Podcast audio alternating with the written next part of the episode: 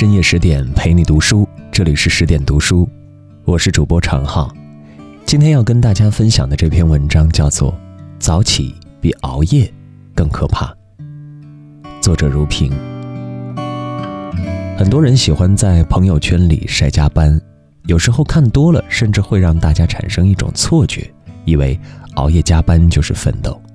殊不知，拉开人与人之间差距的，从来都不是晚睡，而是早起。真正厉害的人，他们从不在凌晨通宵拼命，而是用早起的方式打开新的一天。著名作家梁实秋一直坚持写作，给我们带来了很多经典的作品。能长期坚持创作非常不容易，靠的就是他长期早起的习惯。梁实秋每天早上天未亮就起床，不用别人叫，到点儿就行。而且早上起来周围比较安静。他翻译阿拉伯与埃律启斯的情书的时候，就是趁太阳没出的时候搬竹椅到屋檐下动笔，等到太阳晒满半个院子，人声嘈杂，他便收笔。这样在一个月内译成了那本书，工作效率非常高，心情也很是愉快。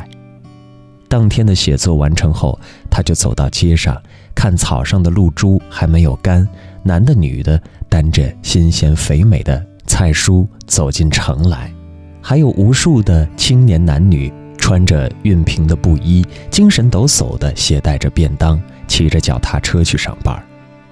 看着那些充满朝气的生活场景，他满心欢喜，感觉自己的全身都被生活的力量所充满。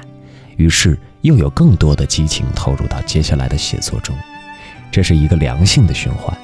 南怀瑾先生曾说过：“能够控制早晨的人，方可控制人生。”梁实秋用长期的早起赢取了自己想要的人生，创造出一个又一个文学奇迹。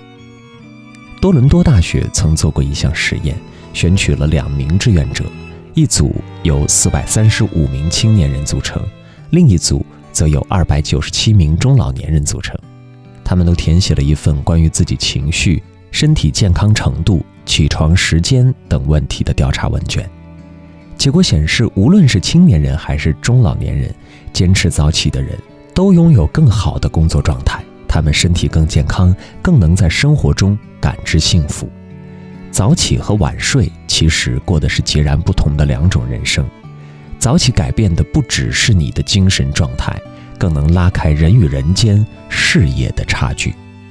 作家蒂姆·费里斯曾在书中提及了一位曾任美国海豹突击队的指挥官杰克·威林克，他把威林克请来自己的家中访问，并住了一晚上。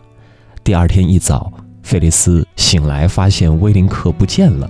后来他找到威林克，才得知他在突击队时就养成了习惯，每天必须四点四十五分起床，直到现在。费里斯不解：“你现在都不在突击队，干嘛还坚持早起呢？”威林克说：“在部队时，总觉得某个敌人在等着我，所以我想要比他早一些。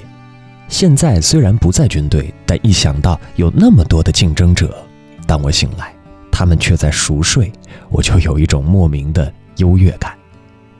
威林克的优越感源于他用早起挣得了更充足的时间去学习工作，而就是这部分的时间使他和别人拉开了差距。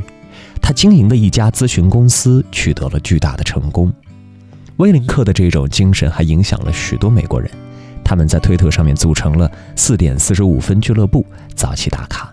《增广贤文》有言：“早起三光，迟起三荒。”说的是啊，早上起床早，有充足的时间把该办的事情办好，光光彩彩；起床晚，容易手忙脚乱，把该办的事儿落掉，慌慌张张。我们很多人喜欢熬夜，是因为觉得属于自己的时间太少，白天都在上班，晚上到家八九点，都想用熬夜来补回属于自己的时间。其实，那是在拿自己的健康做代价。想拥有更多属于自己的时间，早起就够了。从早起开始，给自己一个改变：一，定一个强有力的目标。叫醒你的是梦想的闹钟。我一个同事为了考人力资源证书，每天早上五点起来看书背资料，八点再准时去上班。因为他晚上回家迟，能利用的时间少，索性挪到了早上，一举两得。二，早点睡觉。想要在早上做更多的事情，有一个前提是必须有充足的睡眠。晚上睡得好，早晨才能起得来。村上春树晚上九点半就睡觉，雷打不动。三，循序渐进。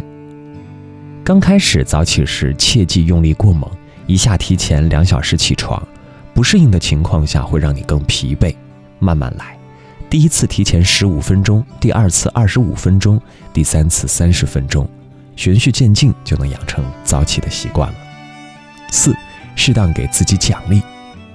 早起可以用一顿丰盛的早餐犒劳自己，给自己一点仪式感，螺旋向上。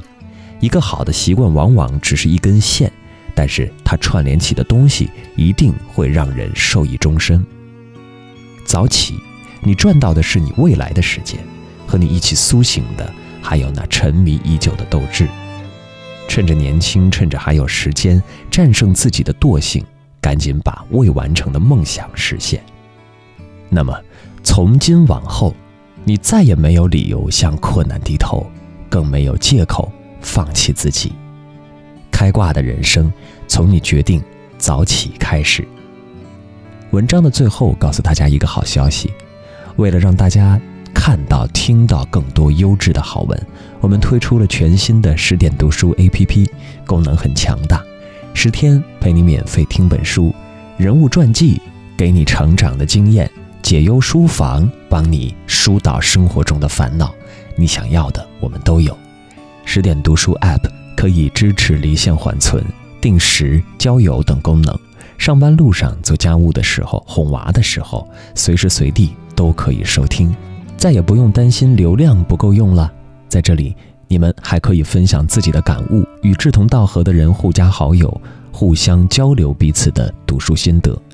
快去手机里的应用商店搜索下载十点读书 App 吧，让我们一起在阅读里遇见更好的自己。我是程浩，我们明天见。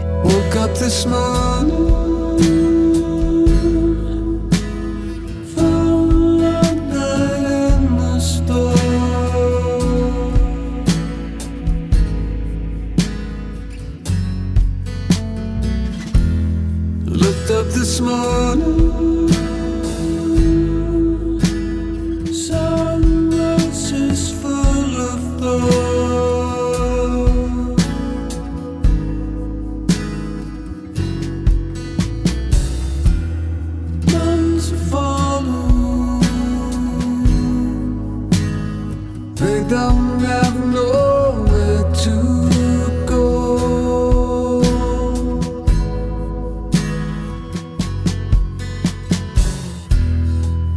actions are done.